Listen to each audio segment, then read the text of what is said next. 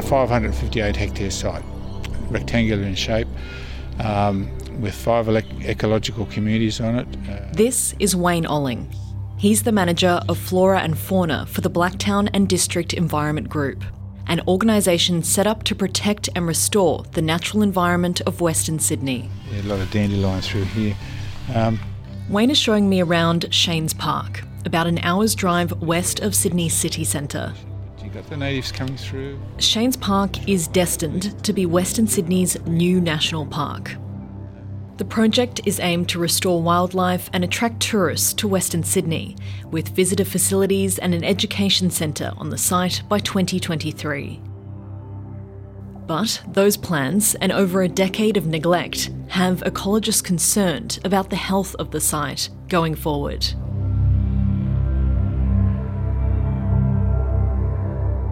In this episode of Think Sustainability, we speak to conservationists like Wayne Olling who have a reason to be sceptical about the future of Shanes and biodiversity in Greater Sydney. I'm Julia Karkatzel.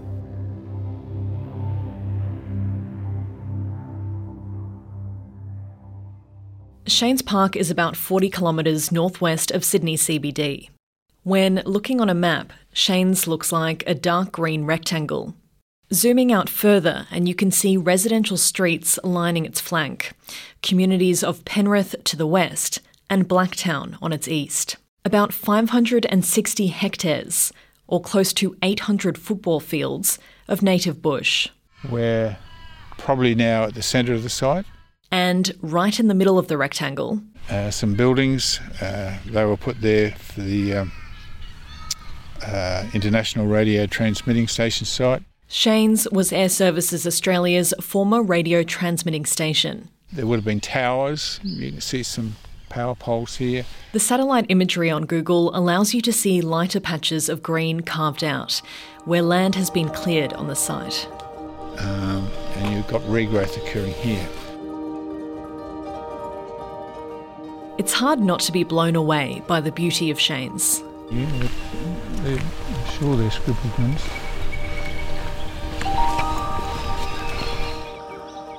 Towering gums line both sides of the gravel path Wayne and I walk down. Streaks of ashy coloured grey box eucalyptus, creamy whites of the forest red gum, and deep browns of red ironbark, continuing for rows and rows, as far as the eye can see. What we saw, the darker bark ones were um, um, Eucalyptus fibrosa, broad-leafed ironbarks.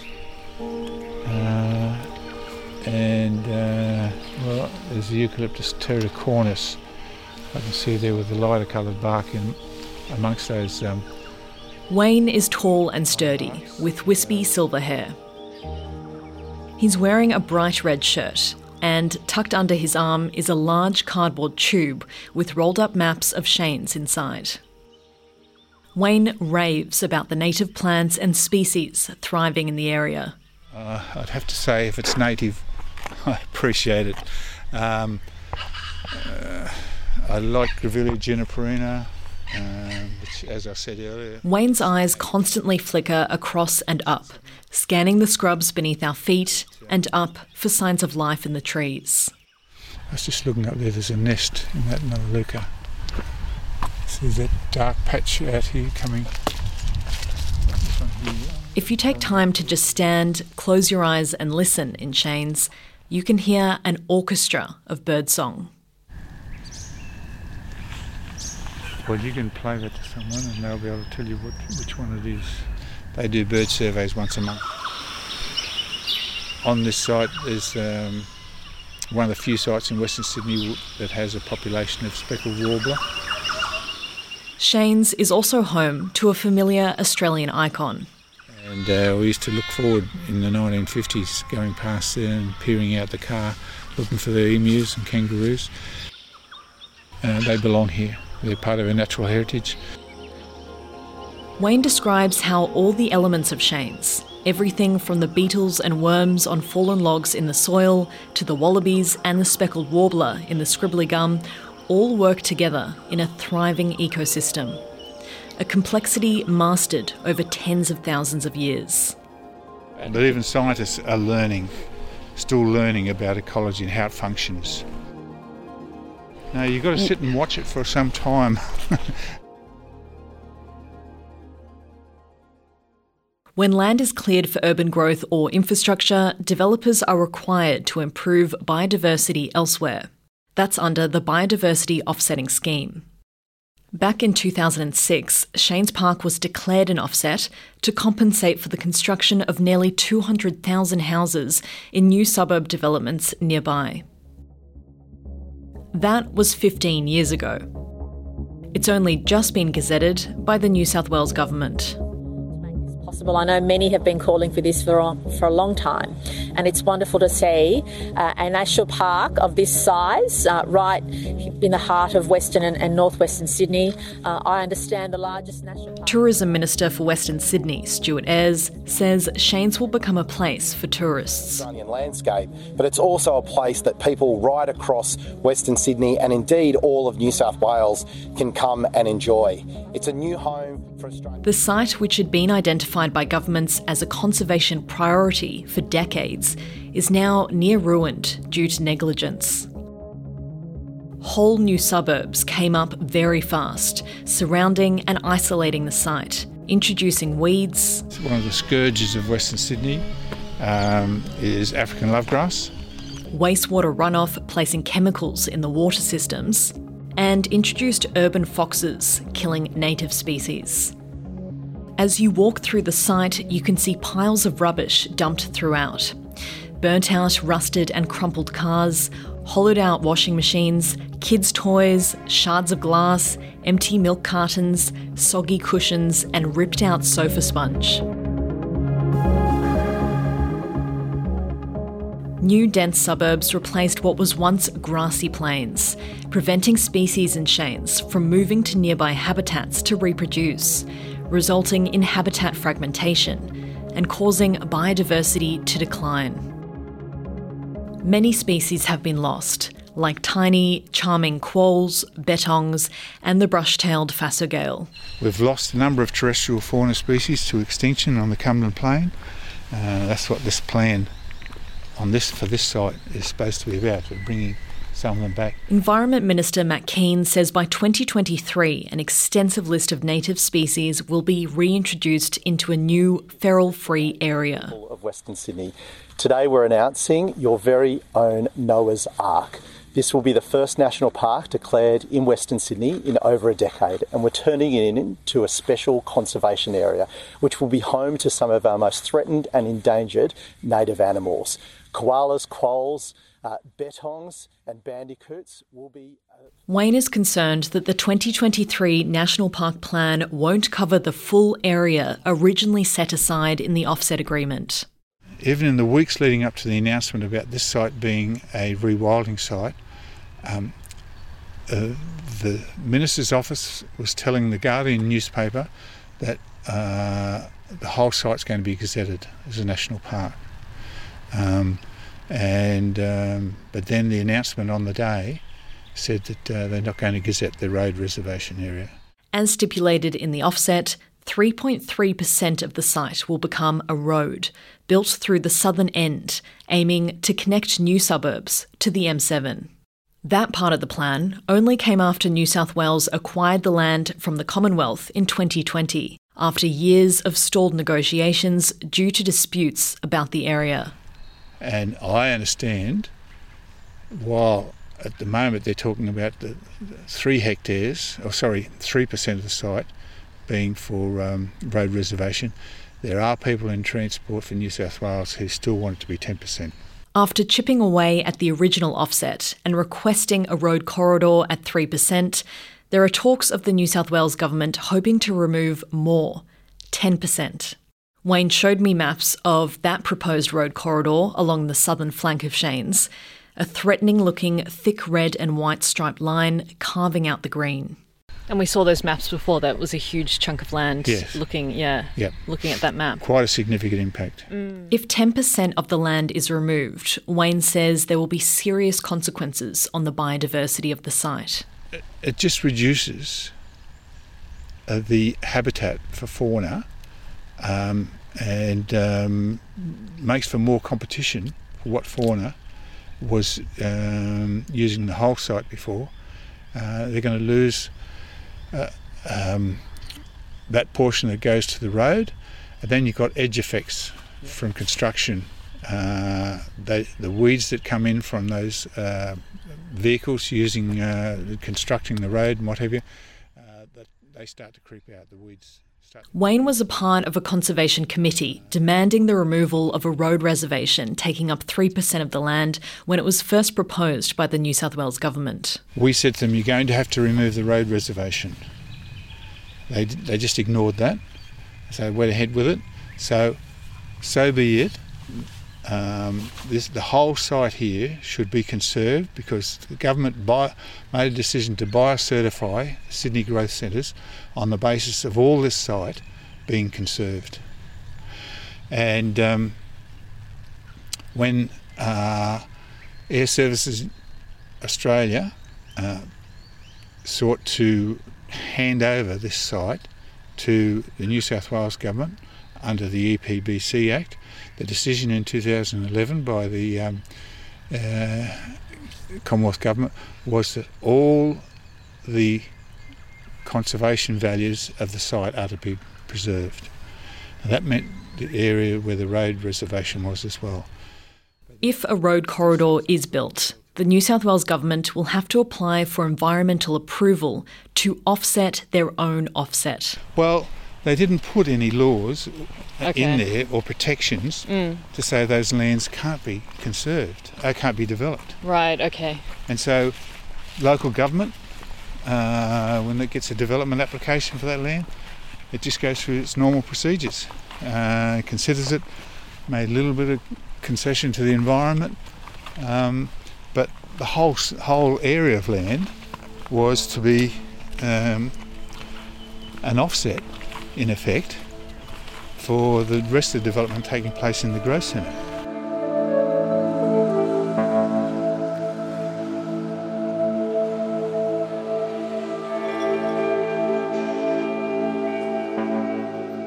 Neglecting Shane's Park for a decade, followed by movements to offset part of the original offset, are unsurprising developments in ecologists like Wayne's view.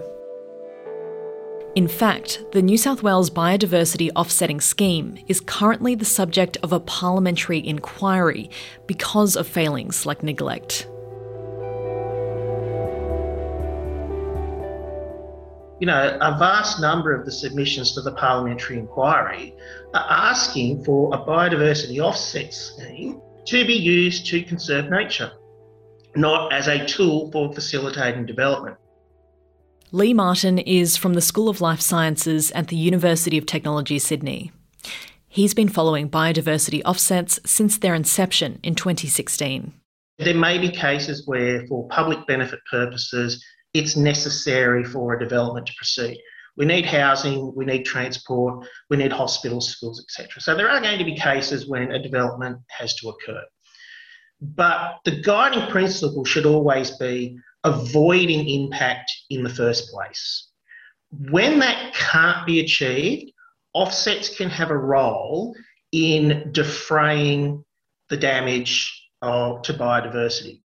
The laws were set up under the Biodiversity Conservation Act. Under the Act, applications for development or clearing must outline impacts on biodiversity and how those impacts can be offset by improving biodiversity elsewhere. One of the arguments that was used in reviewing uh, the Native Vegetation Act and the Threatened Species Conservation Act in New South Wales was well, clearly what we're doing hasn't been working because we're continuing to see uh, species decline, ecosystem decline in New South Wales. So the argument was well, we better do a review uh, to see what is happening and come up with a better solution. Now, if that had actually been the objective, if that had been the real motivation, it would have been fine. Six years on, and Lee says he's not shocked that the scheme is under parliamentary scrutiny, as it was, in his words, botched to begin with. In fact, the motivation was to facilitate clearing of land for agricultural and development purposes by removing the very strong protections of the Native Vegetation Act. And so it's unsurprising that we've seen a situation whereby biodiversity is continuing to decline in New South Wales because what we received in the Biodiversity Conservation Act was not, in fact, a strengthening of provisions for conservation or improving management. It was a weakening of protections for conservation. The parliamentary inquiry will look into problems like those related to Shane's. Some of these offset projects take many, many years to get off the ground, if, if at all. And lacks laws around ongoing protection of offsets, like the road corridor at Shane's. There's nothing to prevent that offset then being developed, and the biodiversity impacts for that development supposedly being offset by another offset somewhere else. So it's it's highly questionable that offsetting and offset and then perhaps offsetting that offset is going to lead to anything other than a diminution of biodiversity. The inquiry will also examine the ability of private landowners to engage with the scheme. Earlier this year, The Guardian revealed a single company made over $40 million buying and then selling offsets on their land. Companies like this profit off payments from developers or mining companies who are required by law to offset their developments. Wayne says he's seen many private landowners who don't really care about the land. Clear parts of the land for bike tracks for their kids. Uh, they shot kangaroos on their land as well. Uh, they get um, cheap labour in to do the uh, restoration works and uh, they do a poor job. And um, in terms of getting rid of some of the weeds, they use heavy machinery, and that gets rid of the native stuff as well, native vegetation. So, the soil disturbance. Yeah, there's a lot wrong with the whole system. It's not policed um, uh, by the uh, state government, the agency that approves the biobanking, uh, and people get away with uh, all these wrong acts and we continue to lose our national heritage. As well as lack of oversight, Lee says there are many loopholes in the scheme. Current tests for offsets are very weak. So, an offset need not be like for like. I spoke earlier about the need for it to be equivalent in terms of value and characteristics. Well, that is not necessarily the case. And in fact, in the current system, if no offset at all can be found, then cash offsets can be used to pay into a biodiversity fund and supposedly used for some other conservation purpose. The Biodiversity Conservation Act is a poor act in terms of protecting our uh, natural heritage. And what it has introduced has been the biobanking uh, as a means of allegedly protecting the environment. And what that means is that uh, someone wanting to develop a parcel of land um, can buy credits um, from someone who is um, protecting land somewhere else, not developing it. So, uh, and what you end up getting with that is um, an area here is being conserved through developer paying into a fund or whatever, or buying cre- credits from the person who's protecting land there. Um, by or the alternative of paying into a fund, it's all managed by the uh, Biodiversity Conservation Trust, and they'll they'll send the money out wherever um, so uh, you're preserving land there, but destroying land over here where the developer wants to develop. It's still a net loss. It's a net loss.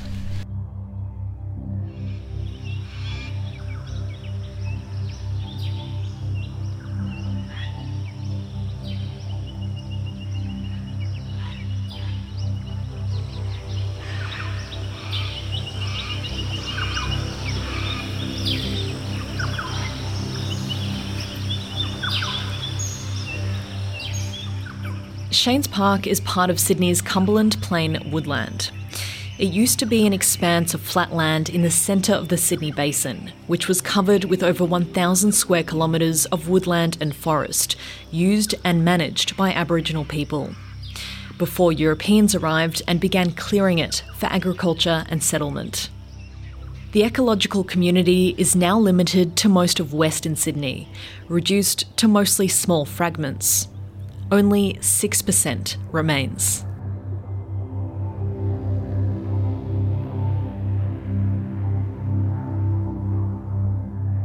Those who are pro development say it's more than 6%, um, but it um, actually uh, wouldn't be any more than 6%, it'd be less, I think, um, with, based on the amount of development that's taking place. Yeah, six percent. When you when you look at that percentage, it's it's a shocking, shockingly low. Yeah, um, it is. Well, how how do you feel about that? Well, uh, it's disgraceful. Uh, this is our natural heritage. This sets us apart from uh, uh, the rest of the world, our ecology. Uh, it is different, uh, and it should be there for um, people to appreciate.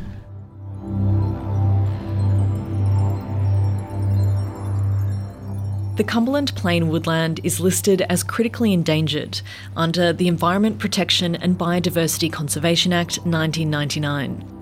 And many species fall under the Threatened Species Conservation Act 1995. And yet, that has not changed the destruction of it. Uh, we've, we've, fought to protect it, uh, but what happened was to accommodate development interests, and the sad thing is, we have people in government who, um, politicians who haven't got a brain, uh, and they just look, they just buy the argument from developers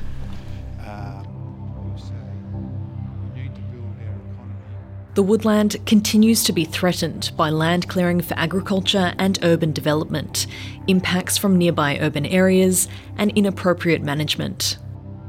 And the Cumberland Plain, well, uh, it's it's going to be um, hellhole in the end. A sea of bitumen, brick, and concrete. with some tokenism towards the environment, but it's, it's not going to function uh, as it had functioned. Uh, you'll get monocultures of uh, species, flora and fauna. Wayne isn't exactly optimistic about the future of Shane's Park. You run the risk here of creating a glorified zoo. Uh, with the space you have potentially uh, you can sustain certain species, um, reintroduce species that were once on the Cumberland Plain. Uh, but if, to bring people in, uh, walking over the, the, habitat or whatever, disturbing them so often, uh, they're not going to appreciate being here, the fauna. Um, and um, if you're going to introduce species that were never here on the Cumberland Plain anyway, you've got a glorified Featherdale Wildlife Park. And uh, in the end, NPWS, or the government of the day, might just say to uh, Featherdale Wildlife Park, why don't you take up a lease on this site and you manage it?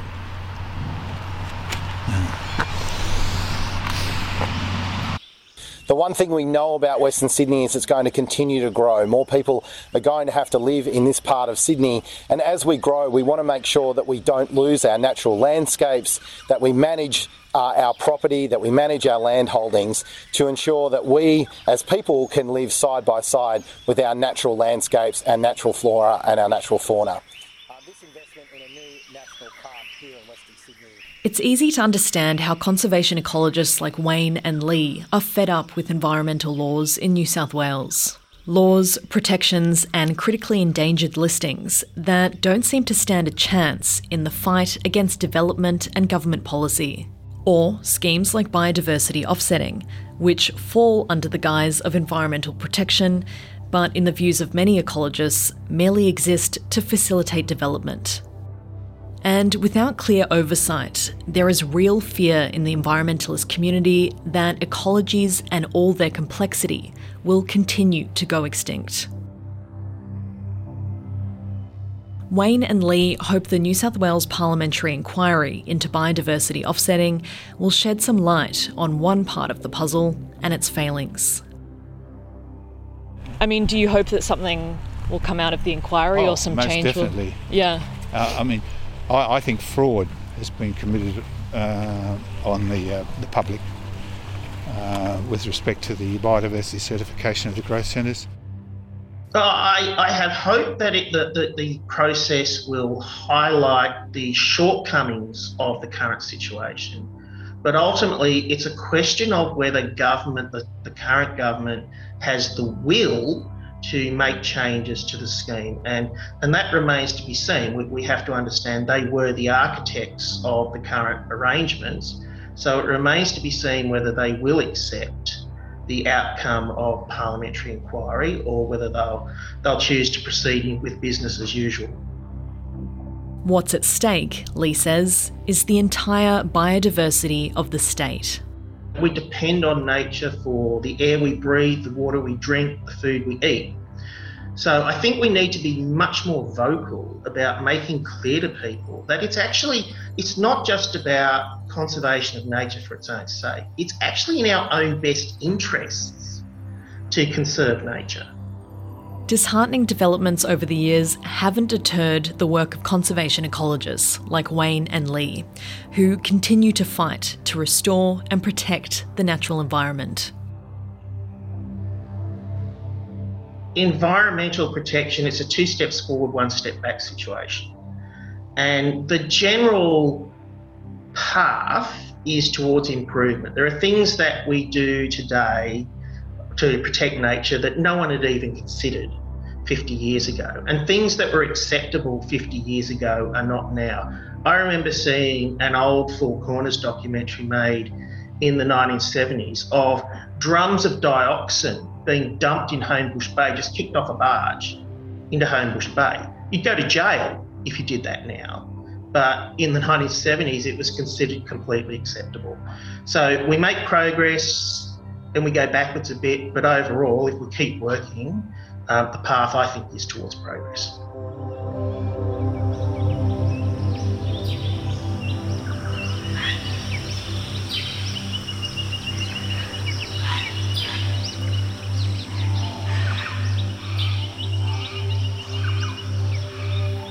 Think Sustainability is made possible with the support of 2SER Radio, the University of Technology Sydney, and is heard around Australia on the Community Radio Network. Think Sustainability is made in Sydney, which sits on Gadigal land of the Eora Nation, whose sovereignty was never ceded. You can subscribe to Think Sustainability wherever you get your podcasts. I'm Julia Carcatzel. Thanks for your company.